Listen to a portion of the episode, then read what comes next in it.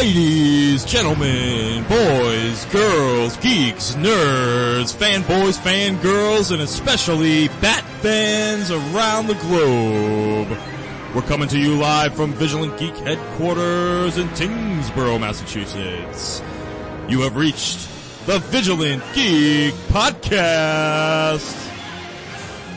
I'm Andrew Puzak of Vigilant Geek Media, and with me, as always, my comic book partner in crime. Holden Orme of Vigilant Geek Media. And uh, back on the show this week, we have wrestling aficionado and comic book fan Vin Scorpion. Oh, did you miss me? you know we did. Uh, we got a great episode uh, for you guys today.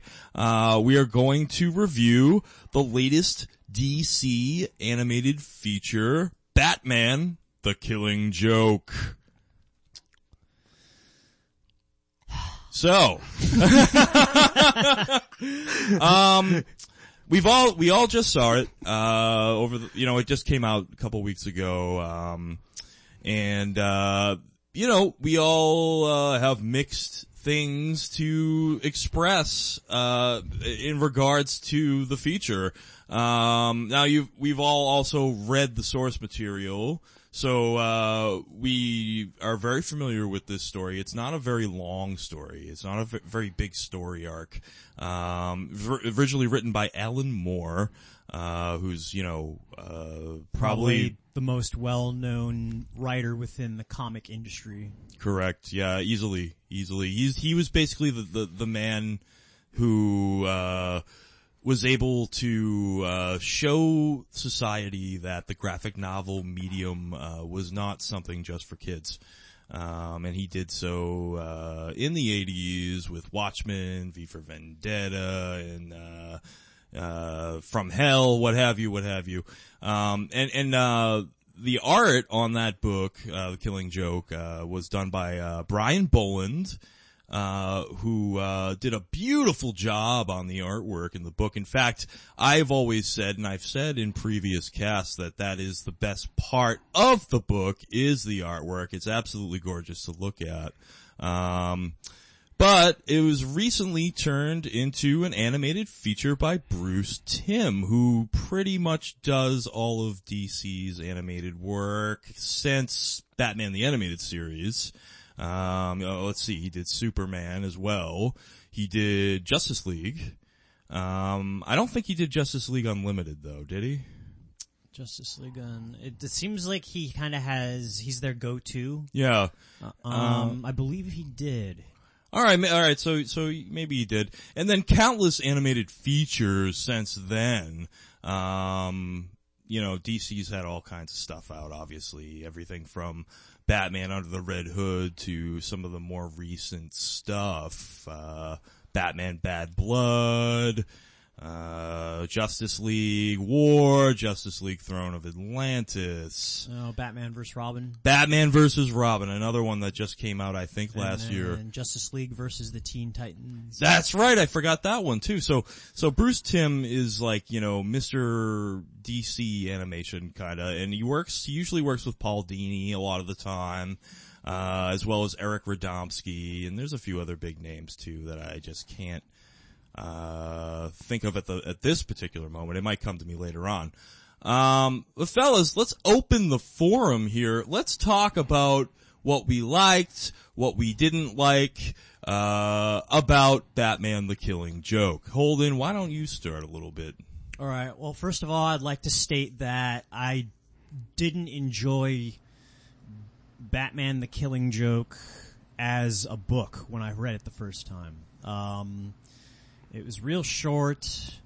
Uh, it had some semi-interesting stuff about the Joker, like for the first time giving him kind of an origin, which I'm not a real fan of. I don't think the Joker should have an origin. Um, A lot of people will agree with you on that. um, and then, and then after that, they they went ahead and took uh, one of the more popular heroines within the line and crippled her for the next twenty five or so. Well, no. When, when did the book come out? Mm, I want to say 1984. Okay, so Yeah. Barbara Gordon has been in a wheelchair since 1984, and Until Gail Simone wrote her, right? until until they rebooted her um, during the New 52. Right. Um, and, and Gail Simone wrote that awesome arc that I have in hardcover, uh, of, of Bat, Batgirl, pardon me, sort of, uh, you know, gaining her strength back, uh, when she's able to walk again and becoming the Batgirl that we all once knew and loved. Um, however, uh, one thing that just really didn't sit well with me in this animated feature right off the bat, um, was the fact that they uh, actually had Batman and Batgirl consummate. Uh, I didn't agree with that, and I'll tell you why. I f- personally feel as a Bat historian, you know, uh, there's a few major arcs I have not read, but I've read pretty much everything from the late 70s up until present. Um, Batman, in my opinion, would have way too high of a moral compass to have sexual relations with Jim Gordon's daughter, his best friend and his confidant, and basically his his very first sidekick ever uh, in Jim Gordon. Uh, you, to, to have sex with his daughter, who's I want to say twenty five to thirty years younger than him. Well, probably twenty years younger than him at least, uh, give or take, give or take. So that right off the bat uh, didn't sit well with me. Yeah, Batman broke man code big time. Exactly. You don't, what the fuck, really? You know? yeah, it's like, and, Yeah. and, and, and, and not only that, Well, but she kind of jumped him, which is out of character for her too. yeah, she ripped everything off. She took out the mask and like, like Yeah. even, you know, they made that, they made that, like, they, even when she was jogging through the damn park, they even emphasized on her tits and ass. Oh yeah, no. Bruce Timm was totally trying to sexualize her throughout the entire uh, feature. It was it was pretty damn obvious. They kind of did that during the animated series too, where they had this really weird relationship between the two of them. And that's not how it's ever been in the source material. You know, as far as I know, it's you know, uh, uh, Barbara Gordon has always been a very conservative young lady, brilliant in photographic memory, of course, like uh, detective skills that rival Batman, Bruce Wayne. Um, but you know, Batman has incredible restraint. Bruce Wayne has incredible restraint. If you look at his relationship with Catwoman, he oftentimes will not engage her physically uh, if she is currently breaking the law or uh, you know stealing or what have you. Like you know, it may, maybe if she's working with him, they develop a little romance and it spices up whatever story arc. But but he shows incredible restraint there. So Well, he's always trying to change her too. So it's like yeah, he's trying to change. So her, and yeah. like, like when someone's like out there emotionally, you know, they're vulnerable, and Catwoman can sense that, and she takes advantage of it. Big time, big time. like, if Batman has a moral fiber, yeah, we can't, uh, do anything until you're not breaking the law. But other than that, we're gonna, I'll tap that pussy. I mean, in metaphor too. You know, like, well, I mean, you know, uh, that's a that's a bit black and white, but that's pretty much how it goes with him. And uh, you know, you look at his relationship with Ivy, and he's always able to resist her, and no, most men can't. Um, and so, so you really think that he's gonna give in like that to Jim Gordon's daughter? I don't see it. I don't see it. Uh, I think it was put in there for shock value. I think they they had 30 minutes that they needed to kill in order to warrant this being a DVD release because people aren't going to spend 20 bucks on a 30 minute episode. Exactly. And you look at the Killing Joke as a story, and it's it's a, it's a quick bing bang boom. Joker shows up at the Gordon residence. Joker shoots Barbara in in the pelvis. Joker kidnaps Jim Gordon. Joker does the funhouse routine with Gordon. Batman shows up and whoops his ass. End of story. Um, so yeah. yeah, there's some filler and do there. it by the book. By the book, yeah. Yeah. we asked to, he has to, we have to prove to him that the system works, exactly. Um, But all you need is a very bad day. yeah, it's just one bad day. Just one bad day, the Joker says that, uh, separates him, according to the Joker, of course, separates him from, uh, uh, from the Bat, or from, you know, John and Jane Q, uh, Citizen in Gotham.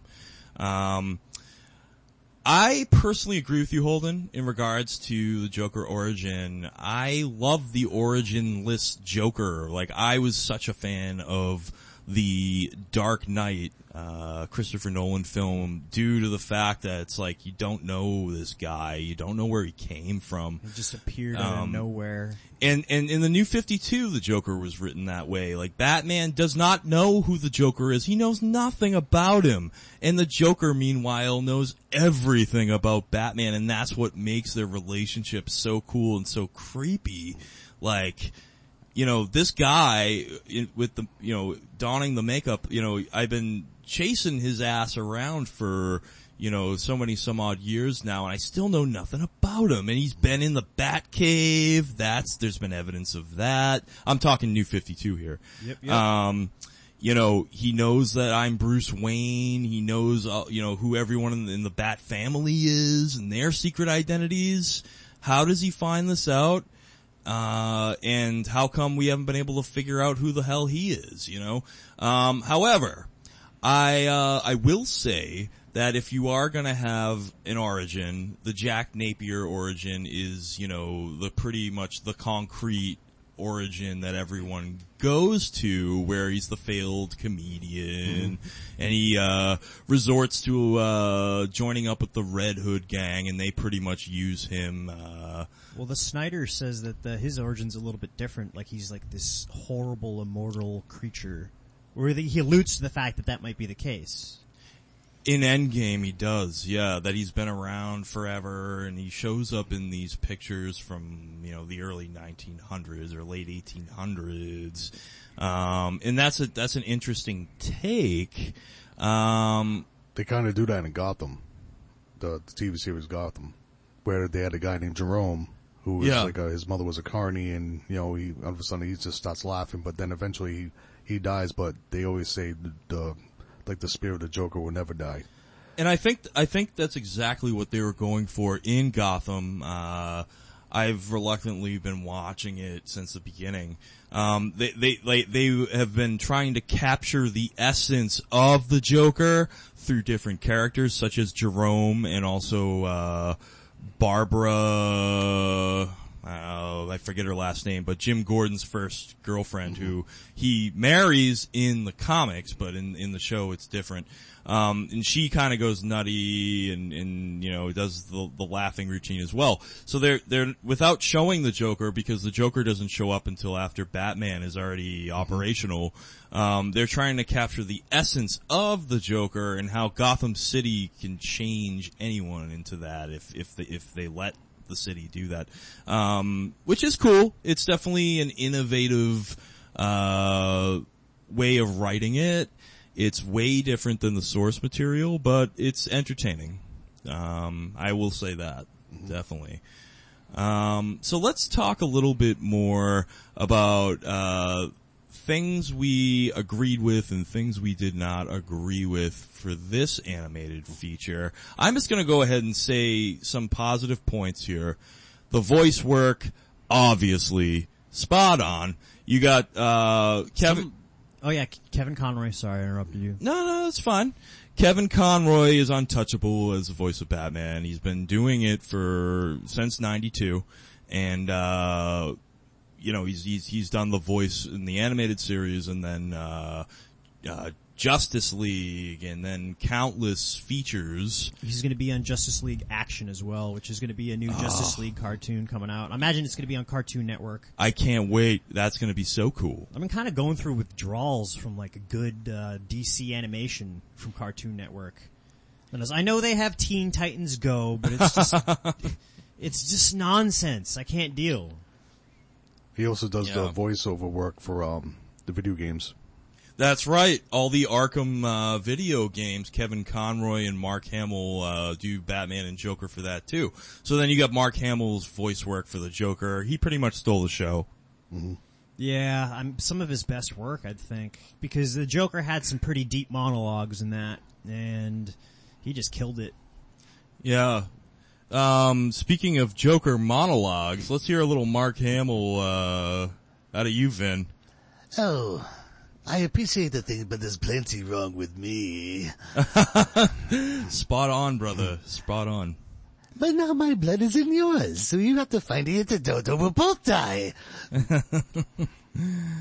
Yeah, Mark Hamill, uh, is just, I, I can't say enough about his voice work. I mean, he's a great actor too, you know, for live action, but, uh, No, he did a really nice job when he was the trickster in the Flash series. Oh, that was so cool how they, they, you know, he was the original trickster in the, uh, series with John Wesley Shipp in, uh, I think it was the early nineties they had that. And then, uh, they bring him back for the CW's Flash series. It was brilliant. I can't wait for him to join up with the rest of the Rogues. I don't know. I don't think it's happened yet. Um, but you know, seeing him play off of some of those other colorful villains too, like Captain Cold and Heatwave and whatnot. I mean, that's just going to be so much fun. But um, so the voice work spot on, the animation spot on. Uh, I mean, they captured the essence of the comic in the animation, the way Batman looked, the way Joker looked, uh, very similar to the graphic novel. Um, so that was something I enjoyed. Uh, and, and, and regard, you know, besides the, the, the stuff they decided to throw in, the creative liberties that Bruce Timm took, uh, they stayed quite true to the source material. Not that there was a hell of a lot to deviate from to begin with, but they stayed p- true to the source material fairly well, I'd say, in, in regards to even showing, uh, Alan Moore's, uh, Jack Napier Joker origin and how it happened, uh, in the feature, which, which I thought, you know, if it's in the source material, show it in, in the animation, and they did, uh, and it, it came out great you know. Uh, so if for those people that are receptive to a joker origin and want to see one and want to see who you know who this guy might be if he's you know you want to you know look at the joker as an actual person which you know i personally don't like looking at him like that i like looking at him as like you know this I prefer my natural disaster Joker. yeah me too It me too kind of appears out of nowhere and then hundreds of people die.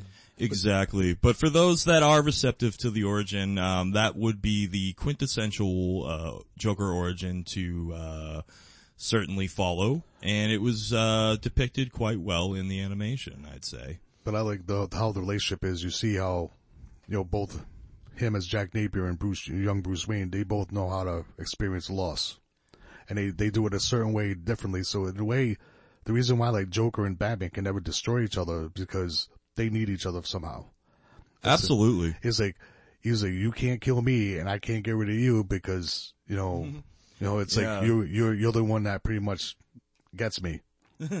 It's like it's like uh, how it was said at the end of the, of the Dark Knight when he's the Joker, uh, Heath Ledger Joker. He's like, uh, "You can't kill me out of some misguided sense of self righteousness, and I can't kill you." Because you're just too much fun. I'm a master of chaos. Yeah. um, no, that's absolutely, uh, the relationship. It's explored, uh, It's like a warp yin and, yin and yang. That's It really is. And, uh, you know, Bruce has been accused by members of the family, uh, as being dependent on, uh, the Joker. And he's, he's actually, if you look at some of the literature, uh, such as Frank Miller's Dark Knight Returns, he's, he is, uh, um, you know, scrutinized for that by the media and by psychologists on the news and things like that as well. And the Joker obviously needs the Batman so that, you know, somebody can react to whatever schemes he's pulling. You know, Yeah. he, he wants the reaction. He wants an audience and the Batman's always going to be that audience. He's always going to show up, you know, and see, all right, what games is he playing now?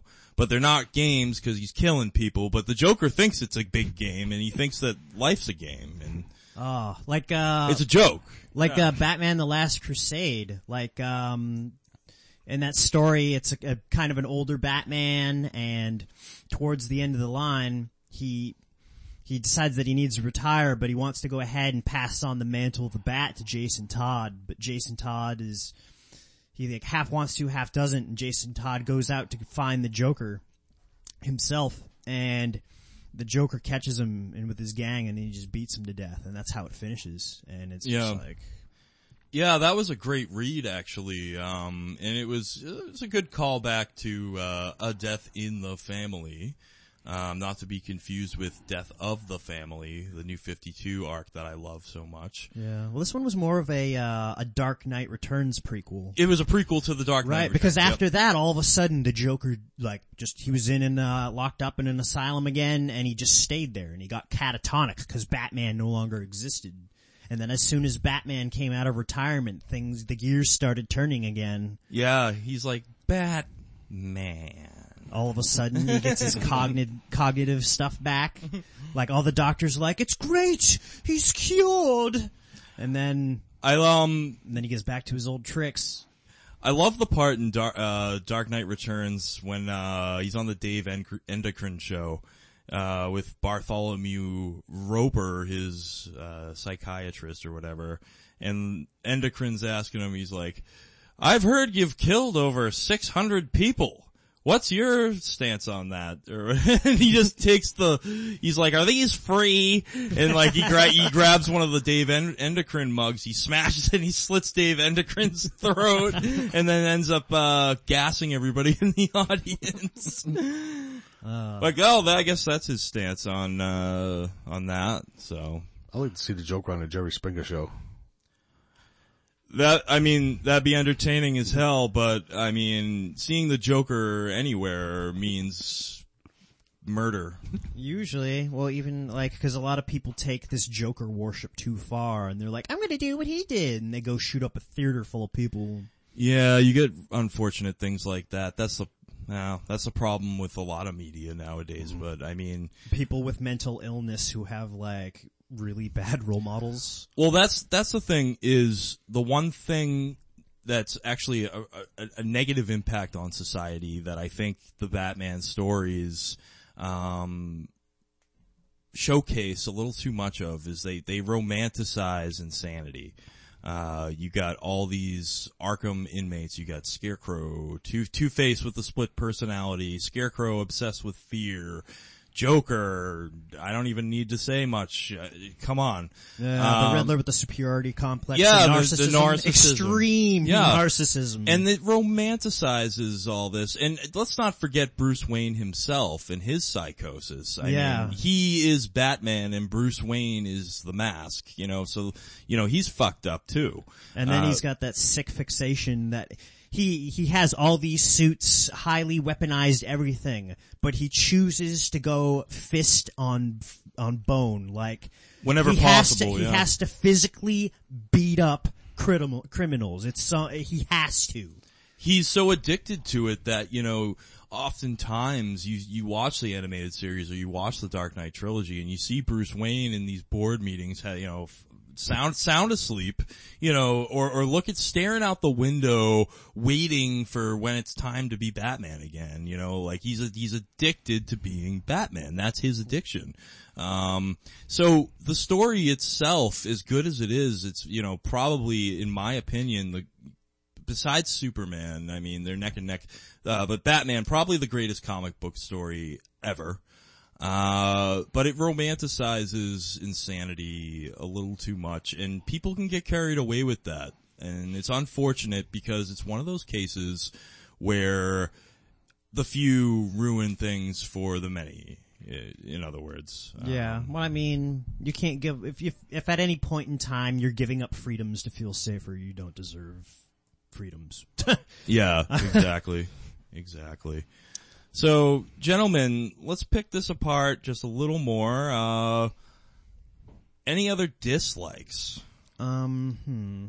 Well, uh, the length was kind of, well, it was as long as it needed to be. It was pretty brief, but since I never really enjoyed the story that much in the first place, I guess it was about the right amount of time. Yeah, I, I kind of wish it was a little bit longer. and uh, but it's I like how the only the only thing I didn't like about it was the beginning of it. You know, I don't really care about All the filler stuff Yeah, the with filler uh, stuff. Paris Had nothing- Franz. yeah Paris France. Stupid name is that. I love you, Batgirl. I love you. So, and, and I can understand where like Batman was coming from. He's trying to teach her don't get don't get caught up in the insanity. Don't be where I'm at because all his life it's like he can't get over. Like that would have been her Joker, him. Don't yeah, don't let it be personal. Yeah. And you know, it- but it's like I like how they because in the beginning of the, the original you know book, you don't see all that. All you see is him going to Arkham Asylum. He's like, look, we need to talk.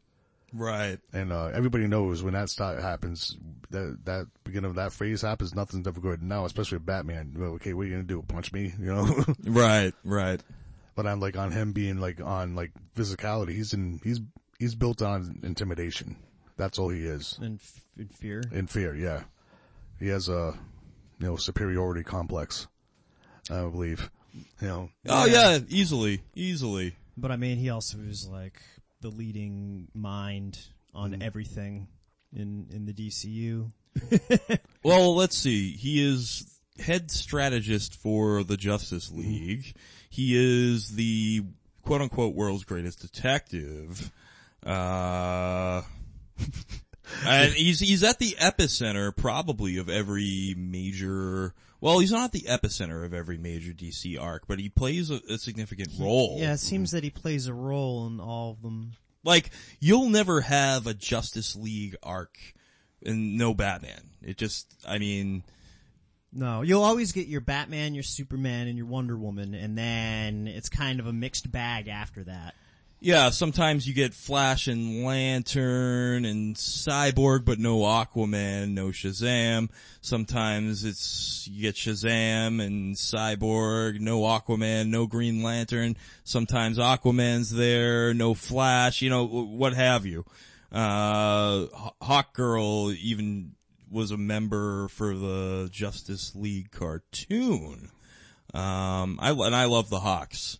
Um, not to get too sidetracked, but yeah, you, you'll never get those stories without the bat.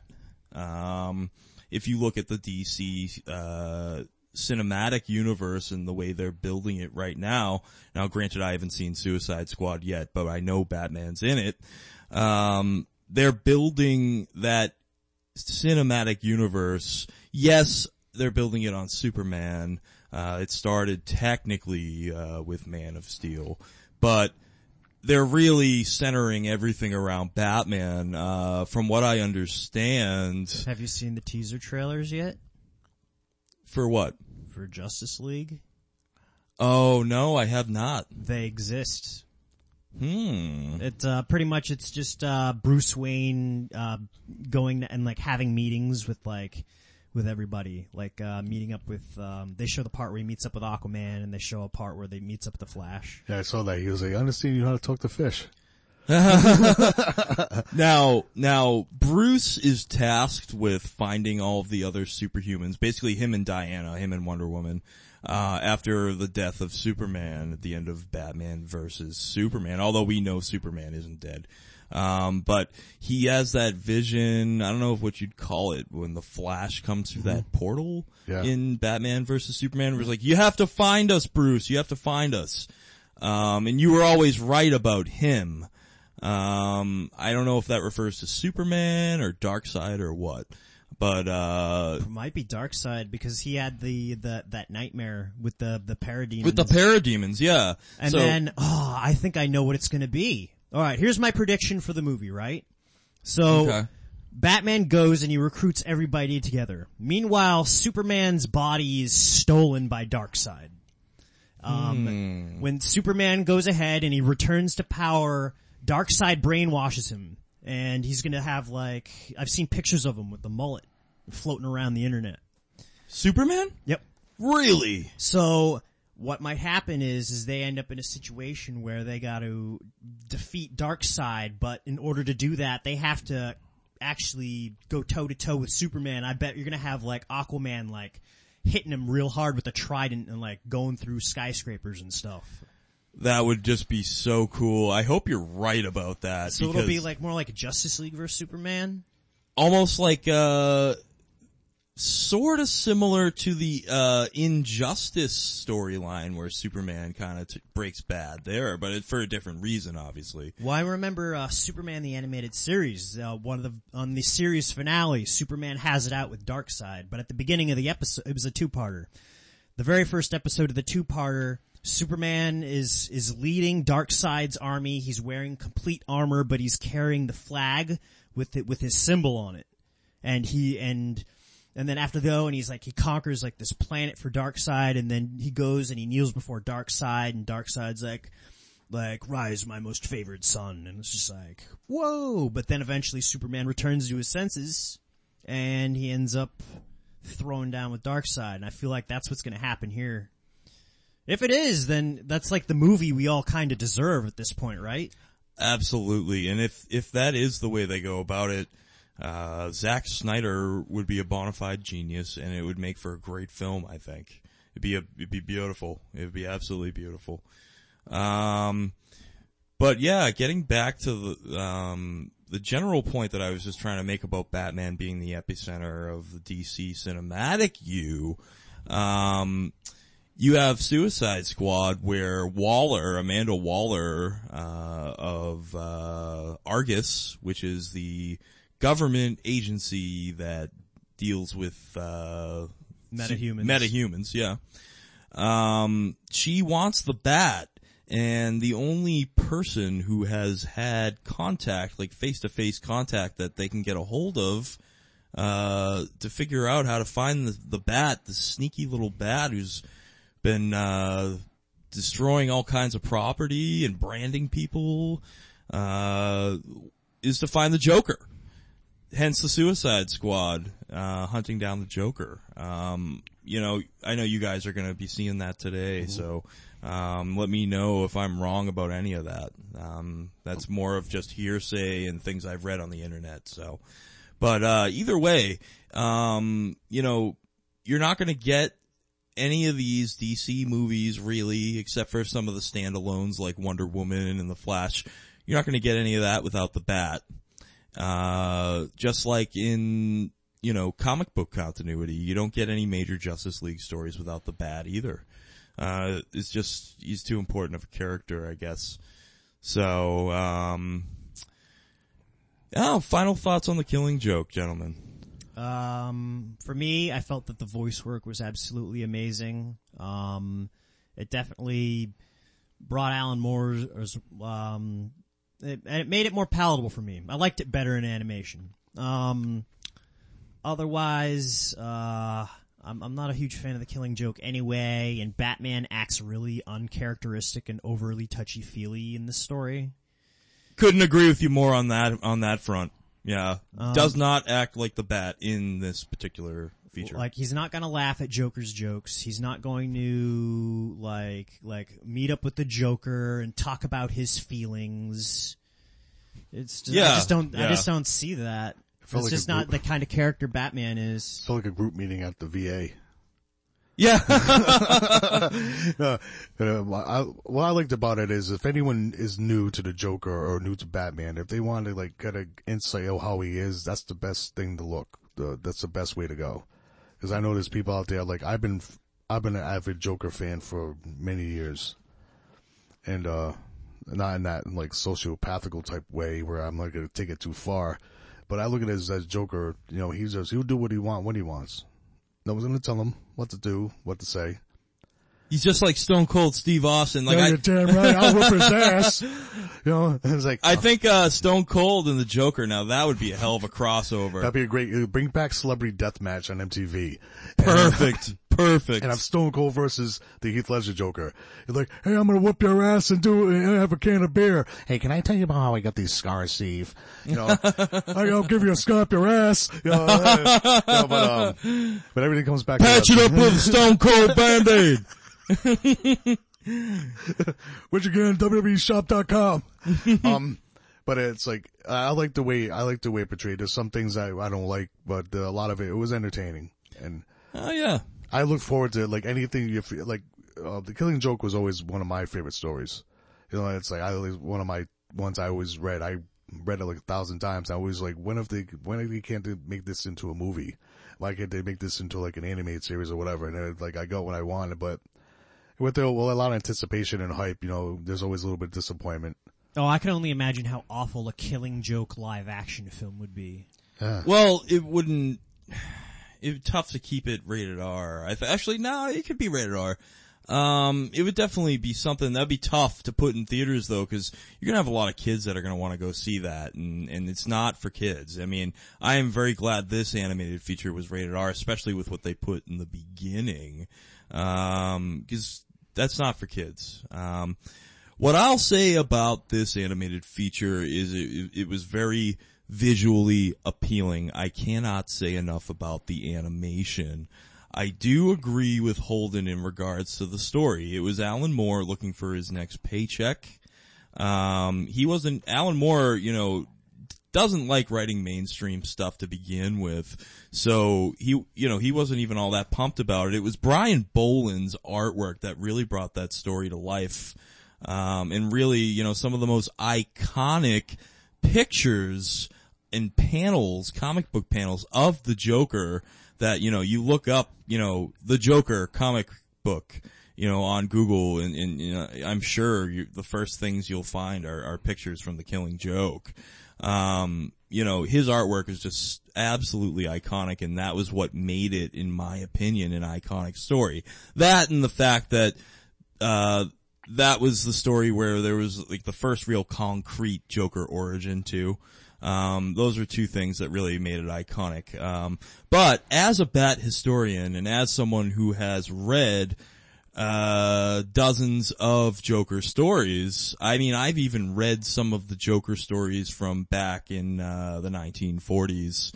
Uh, I was able to download those onto my laptop, and uh, so I, I I have a very uh, very much a, a vast knowledge of the Joker uh, and uh, the evolution of the character from you know 1939 to uh, present day. Um, there's so many other Joker stories that are just uh, so much uh, deeper and so much more fun to read. Uh, just to name a few, uh, there is of course uh, all of Snyder's work on the New 52 in regards to a death in the family, or sorry, death of the family, uh, in Endgame. It was just absolutely iconic stuff there. Then you all, you obviously have a death in the family, the Jason Todd story, which was much more brutal in my opinion than the killing joke, uh, where you essentially have a man dressed up as a clown beating the shit out of a miner dressed in a costume with a crowbar and then blowing him up. It's absolutely, it, it's just crazy violent. Um, Yeah, like uh, hitting a freaking uh, thumbtack with a sledgehammer. Yeah. and then you have, you know, the, uh, the man who laughs, which is, uh, the story of when Batman and Joker first met, um, which is very good as well, uh, where you get to, you get to really see, uh, the first major time, uh, Batman and Jim Gordon team up as a duo. Uh, there's just, there's so many uh, incredible Joker stories out there, uh, the Killing Joke has the fame it has, in my opinion, due to the origin and due to the artwork. But besides that, it's. I'm sorry, Alan Moore. I know you don't give a shit, anyways, but it's not. It's nothing special. Um, so we have a little bit of time where I actually would love to go around the table, guys, and uh, let's discuss our favorite representations of the Joker. Um, now, I know Holden and I are going to say Mark Hamill. Um, but Mark Hamill aside, let's let's let's take Mark Hamill and put him aside. He is untouchable. He is my favorite.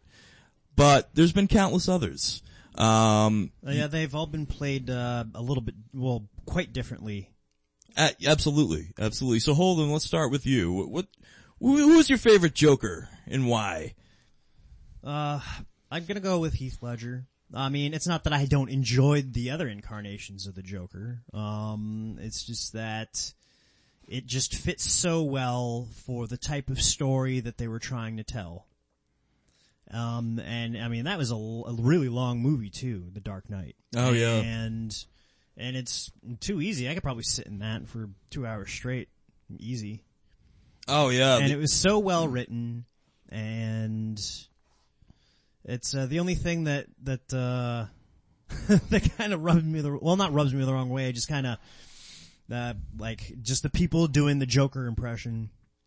yeah, yeah. Yeah, the, the Heath Ledger one with the scars all the time, constantly. Ha ha ha. You know, Ugh.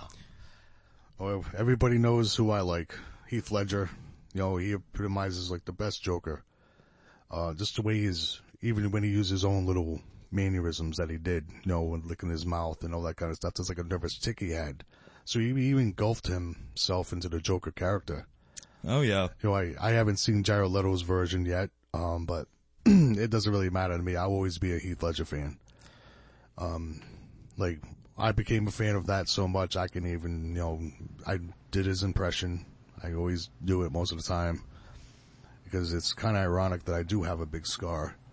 So I'm like, so I'm like, can I tell you about these scars?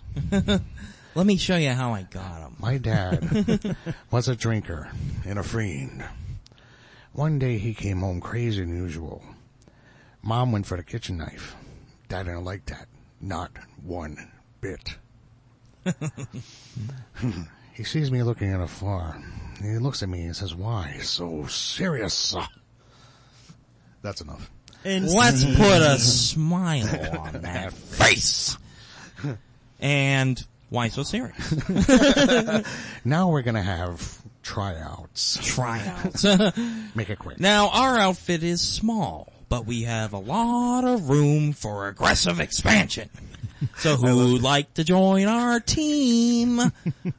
we'll have tryouts. uh, we could go on and on. Um, one little bit about Ledger, um, not to get too morbid on you guys, but, uh, I read, uh, an article, a very interesting article about his death and, uh, things that transpired, uh, leading up to that. And, uh, apparently when Ledger was, uh, you know, immersing himself in the role, he kept a journal, a Joker journal, where he was taking lots of pictures of himself with the makeup, lot, you know, cutting and pasting lots of other Joker pictures, and then uh, it got so bad that he ended up pasting pictures of the Joker and pictures of clowns like all over his hotel room and he was just doing a ton of drinking and taking a ton of benzodiazepines and I mean we all know those those don't mix well um, they so He even blackened out the room. oh I didn't know Yeah, that he darkened it out. He pretty much secluded himself and he just engulfed himself so much that it pretty much drove him over to the breaking point. What is it about preparing for this role that drives people to the fucking edge? Well, Well- except Jack Nicholson. Fucking Well- Jack, Jack Nicholson's like, what the fuck's this kid's problem? Jack Nicholson was just Jack Nicholson in the Joker. yeah, Well, well, it's funny you guys bring up Nicholson because Nicholson warned him. Nicholson said, "Be fucking careful with this role. This role like fucked with me, Mm-hmm. you know." And for it to fuck with like Jack Nicholson, who's fucking, in the fucking Shining. yeah. I mean, he, he hacks up a bunch of people in The Shining, no problem. He And- goes fucking ape shit in that movie. And J.P. McMurphy in One Flew Over the Cuckoo's Nest. yeah, and then one flew over the cuckoo's nest, of, of course. Um, you know, and, he's and Danny DeVito was in it too, who ends up being the penguin. And Yeah, I know. I, I, I, love it. I love it. I love it. I lo- um, not to get sidetracked, but I love the part in Batman Returns when like all the, uh, the public relations people are trying to prepare him for his campaign for mayor, and he ends up biting off the guy's fucking nose. could be worse. I could bleed from my nose. He's like, ah, um, chomp. Danny DeVito is the perfect penguin too, but I uh, don't know if he was typecast because he's short. Yeah, yeah, I think he was. Yeah, that's messed up. I don't think he even cared. I love the part too when he's trying to hit on Catwoman. The lousy minx! She's sending all the wrong signals! Freaking chokes her to death, but with an umbrella. yeah, it's so funny, but uh, Catwoman having nine lives in that movie. I, was, I was waiting for Locker to come out of the woodwork from Taxi. oh yeah, yeah, no shit. Um, that's some old school DeVito right there. Man, Yeah. what, if, what if they called up Tim Burton and was like, would you like to make another Batman movie with Michael Keaton? Ooh. Michael Keaton is is is so old and wrinkly now, though. Well, Well, couldn't they do the what's a- story where he so? trained that another doesn't Batman? matter. They Where got he- stunt doubles He and can train shit. another Batman. Like, didn't they do that once before? Uh, when he had like, he was retired, but he had another guy dress him as Batman. Oh, Batman, Beyond. Yeah, Yeah, Batman with Beyond. uh Terry McGinnis. Is that the name? Yeah. McGillis? McGinnis? No, it's McGinnis. Terry McGinnis uh, played Batman Be- or is Batman Beyond. Pardon me. Yeah. Um, Batman Beyond that would make a great live Yeah, action. and you have Michael Keaton as the Batman because out of any Batman, he's my favorite. I've seen, and it's funny you say that because I've seen a lot of uh, fan art on the internet with showing showcasing Keaton, the old, you know, current day Keaton, uh, with you know Batman Beyond, you know, uh, and and I think that would be really cool. I'd see it. Yeah, absolutely. That would make a great live action. Um, real quick, I'm gonna say that even though I have a lot of love for Ledger, and I actually have a lot of love for Cesar Romero, even though he was super campy. well, Um, Batman sixty six was a straight up campy. All the I remember I watched the uh, the Batman movie the the sixty six movie oh yeah, yeah. and um, Love it. wicked campy. Um, but very silly, very campy, and actually a lot of the, uh, famous Batman writers like Denny O'Neil actually like really scorned that show because it, it, it, it took Batman away from his dark roots and sort of made him silly in the comics for a while where they were doing a lot of silly things with Batman and a lot of his rogues. But it's Um, it's so influential though. It It- intro- yeah. Mm-hmm. it introduced Batman to the general public. It was the tone of the show was for kids. So all of a sudden you get all these kids who like Batman, then you they grow up reading Batman, and now Batman's kind of matured with his audience. That's that's so And- like and- my childhood. Exactly, and it's carried the same cult fan base. It's not even a cult. It's like everyone loves, knows and loves Batman.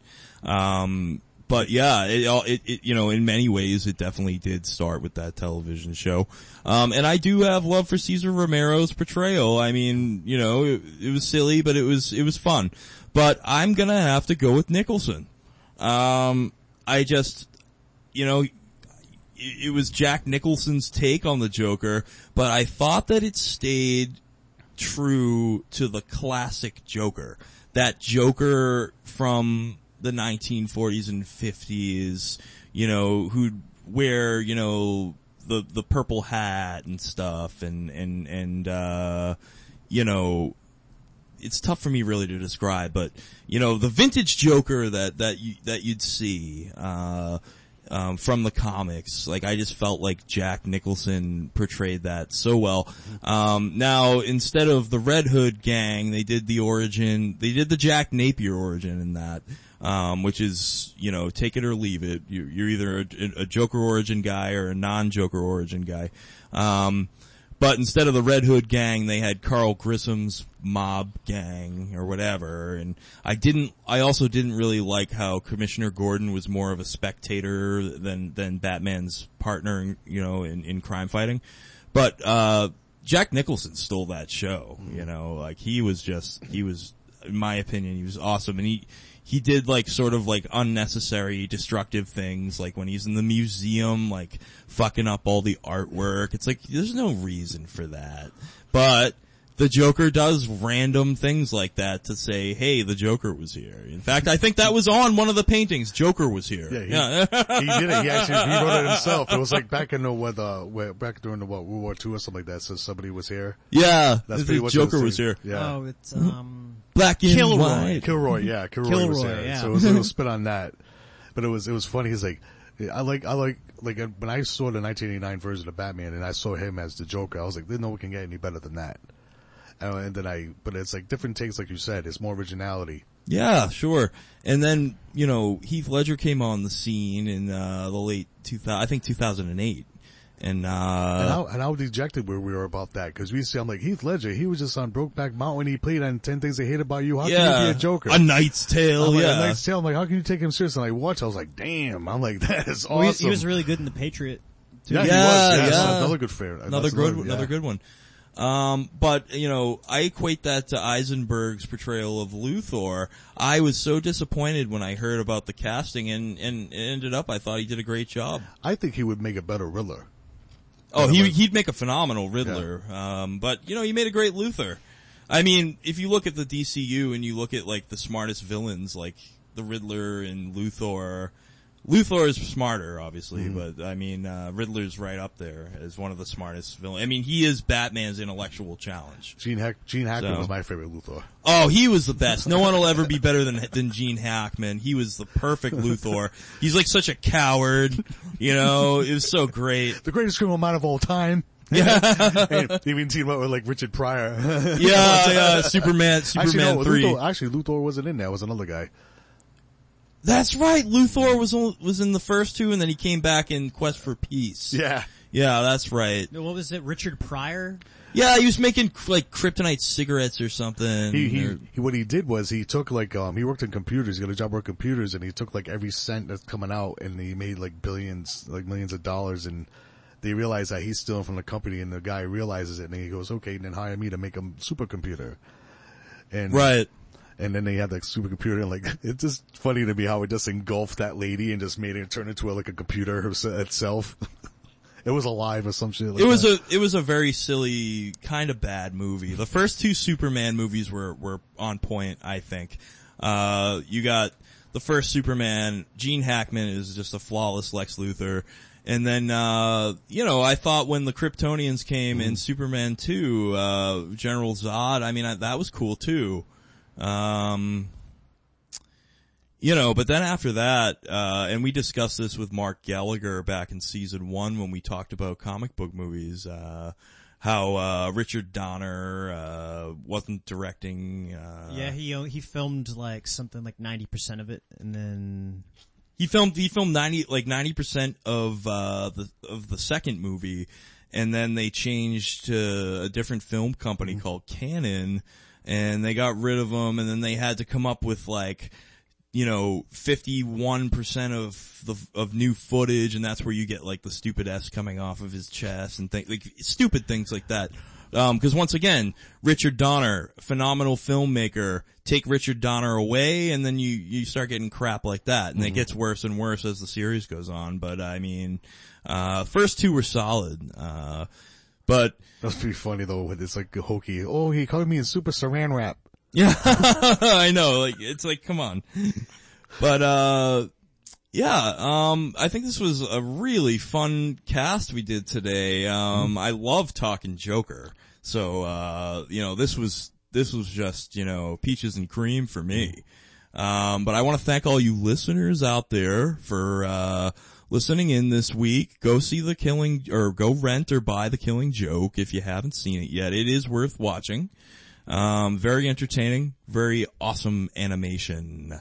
Uh, my name is, oh, you know what? Before I say my name, although you already know it, uh, let's do a few plugs. Uh, we just want to mention that if you have not subscribed to our YouTube page, please do so. Like our videos and comment. Also visit our blog at thevigilantgeek.blogspot.com. Lots of great content on there, articles, uh, indie book reviews, uh, neat, lots of neat pictures and things. We, and actually, uh, a new segment that, uh, Vin is, uh, heading up here, uh, called the Scorpions Den in regards to pro wrestling. Uh, that's up on the blog right now, so you're gonna want to check that out too. Uh, Vin, I, uh, just real quick, I know you met, uh, some serious WWE and pro, re- other pro wrestling superstars at McCoy Stadium uh, a few weeks back in Pawtucket.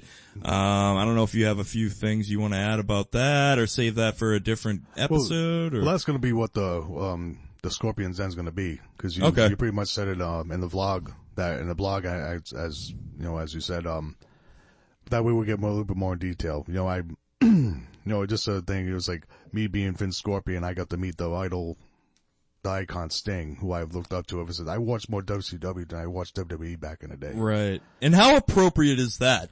The Yeah. Scorpion gets to meet Sting. I told him that too. I told, I, I told him that. I told him that too. I'm like, you've been a very big influence on me ever since eh, when you were just a you know blonde guy from Venice Beach, California, to every Yeah. man's to go into every man's nightmare, being the you know the the vigilante sting, which is more of the WWE's take on it. But I when he did that, you know, change to his character was amazing. Right, And, right. and just like to meet him face to face, you know, I was just like, I was like in awe. Way cool. And we got some really cool pictures of, uh, Vin with, uh, Sting and then some of, some other, uh, big name superstars up on the blog. So once again, go to thevigilantgeek.blogspot.com. Also, we're on Facebook, www.facebook.com slash The Vigilant Geek, or just look us up, The Vigilant Geek on Facebook, you'll find us. Uh, we're also on Twitter, at The Vigilant Geek, and you can reach Holden at Holden Jack Orme.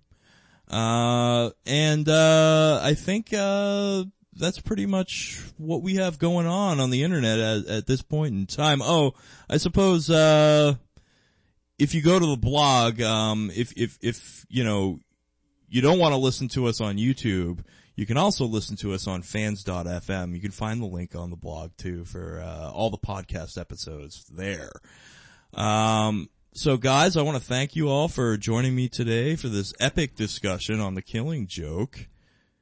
I'm Andrew Puzak of Vigilant Geek Media. And with me as always, Holden Orme, of Vigilant Geek Media. And as well, we want to thank Vin Scorpion for being back on the show. He's one of our big analysts here at Vigilant Geek Media. Thank you very much, Vin, for being on again. So always my pleasure because I'm glad you said list at the at the end of it because I always said I thought you were gonna call me a big anal. I'm here week, folks. And as always, Stay stay vigilant.